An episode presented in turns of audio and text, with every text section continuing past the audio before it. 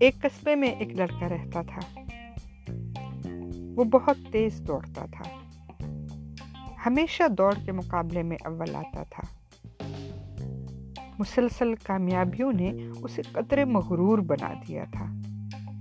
اب وہ ہمیشہ ہر مقابلے میں جیت جانا چاہتا تھا۔ اس کے لیے کامیابی کا پیمانہ صرف جیت تھا۔ ایک دن قصبے میں دوڑ کے ایک مقابلے کا انعقاد کیا گیا، جس میں اس کے ساتھ دو اور لڑکے بھی حصہ لے رہے تھے۔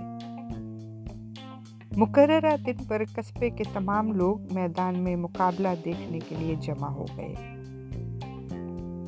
قصبے میں ایک دانا بزرگ آدمی بھی رہتا تھا۔ آج وہ بھی تماشائیوں میں موجود تھا۔ کافی دیر تک تو مقابلہ برابر رہا، لیکن آخر میں لڑکے نے اپنا پورا زور لگایا اور حسب معمول جیت گیا۔ تمام تماشائیوں نے کھڑے ہو کر پرجوش انداز میں تالیاں بجائیں۔ لیکن بزرگ اپنی جگہ پر سکون سے بیٹھا رہا۔ لڑکا فخر اور خوشی سے سرشار چاروں طرف لوگوں کو دیکھ کر ہاتھ ہلا رہا تھا۔ کچھ دیر بعد دوسرے مقابلے کا اعلان ہوا۔ دو اور لڑکے اس کے مقابلے پر آئے۔ یہ مقابلہ بھی لڑکا ہی جیت گیا۔ تماشائیوں نے پھر لڑکے کے لیے تالیاں بجائیں۔ لیکن بزرگ آدمی اس بار بھی خاموشی اور سکون سے بیٹھا رہا۔ لڑکے نے فخر سے ایک بار پھر چاروں طرف ہاتھ ہلا کر تماشائیوں کی تالیوں کا جواب دیا۔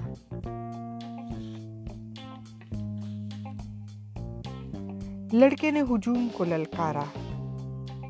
ہے کوئی جو میرے مقابلے پر آئے؟ اس بار بزرگ دانا آدمی آگے بڑھا اور لڑکے کے مقابلے پر ایک اندھے آدمی اور ایک کمزور بزرگ عورت کو لے کر آیا۔ یہ کیا ہے؟ لڑکے نے حیرت سے پوچھا۔ یہ دوڑ کا مقابلہ نہیں ہو سکتا۔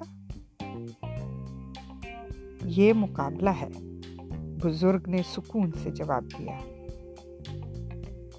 تیار ہو جاؤ۔ ایک، دو، تین۔ اور لڑکا دوڑ پڑا۔ اور اکیلا ہی جیت کے فیتے تک پہنچ گیا۔ جبکہ کمزور بزرگ عورت اور اندھا آدمی اپنی جگہ سے ہلے تک نہیں تھے۔ لڑکے نے غرور سے اپنا سینہ تان کر تماشائیوں کی طرف ہاتھ ہلایا۔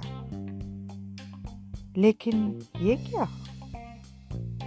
تماشائی خاموش تھے۔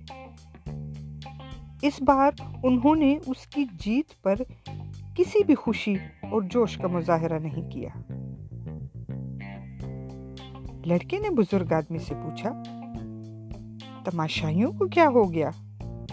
لوگوں نے میری کامیابی پر خوشی کا اظہار کیوں نہیں کیا؟ چلو، اب ایک اور مقابلہ منعقد کرتے ہیں۔ بزرگ نے مسکراتے ہوئے کہا لیکن اس بار اس مقابلے میں تم تینوں نے دوڑ اکٹھے ایک ساتھ ختم کرنی ہوگی۔ ایک ساتھ۔ بزرگ نے خاتون اور اندھے آدمی کے درمیان لڑکے کو کھڑا کرتے ہوئے دوہرایا لڑکے نے دائیں بائیں کھڑے دونوں افراد کے ہاتھ پکڑے۔ اور آہستہ آہستہ آگے بڑھنے لگا۔ اور آخر کار اختتامی لکیر کو عبور کر گیا۔ بزرگ آدمی نے اپنا سر مسکرا کر دھیرے سے ہلایا۔ تماشائیوں نے اس بار لڑکے کو تالیاں بجا کر داد دی۔ لڑکے کو بہت حیرت ہوئی۔ وہ بزرگ آدمی کے پاس آیا اور بولا، میں سمجھا نہیں۔ تماشائی کس بات پر خوش ہو رہے ہیں؟ ہم تینوں میں کون جیتا ہے؟ بزرگ آدمی نے اپنے دونوں ہاتھ لڑکے کے کاندھوں پر رکھے اور اس کی آنکھوں میں جھانک کر مسکراتے ہوئے بولا، میرے بچے، اس آخری مقابلے میں تمہاری جیت ان تمام مقابلوں میں سب سے بڑی ہے، جو تم آج تک جیتتے آئے ہو۔ اس بار تماشائی کسی کی جیت پر نہیں، بلکہ ایک دوسرے کو ساتھ لے کر چلنے پر تالیاں بجا رہے ہیں۔ ہم سب زندگی میں دوڑ رہے ہیں، لیکن ہمیں یہ دیکھنا ہے کہ ہمارا مقصد کیا ہے۔ کیا ہم صرف دوسروں سے جیتنا چاہتے ہیں؟ کیا صرف جیت ہی ہماری زندگی کا مقصد ہے؟ ہمیں یہ دیکھنا چاہیے کہ ہم کس کے خلاف دوڑ رہے ہیں، کس کے مقابلے پر ہیں؟ اور اگر ہم ہمیشہ جیتتے ہی چلے جائیں گے، تب لوگ ہمارے لیے ایک دن تالیاں بجانا اور پرجوش ہونا بند کر دیں گے۔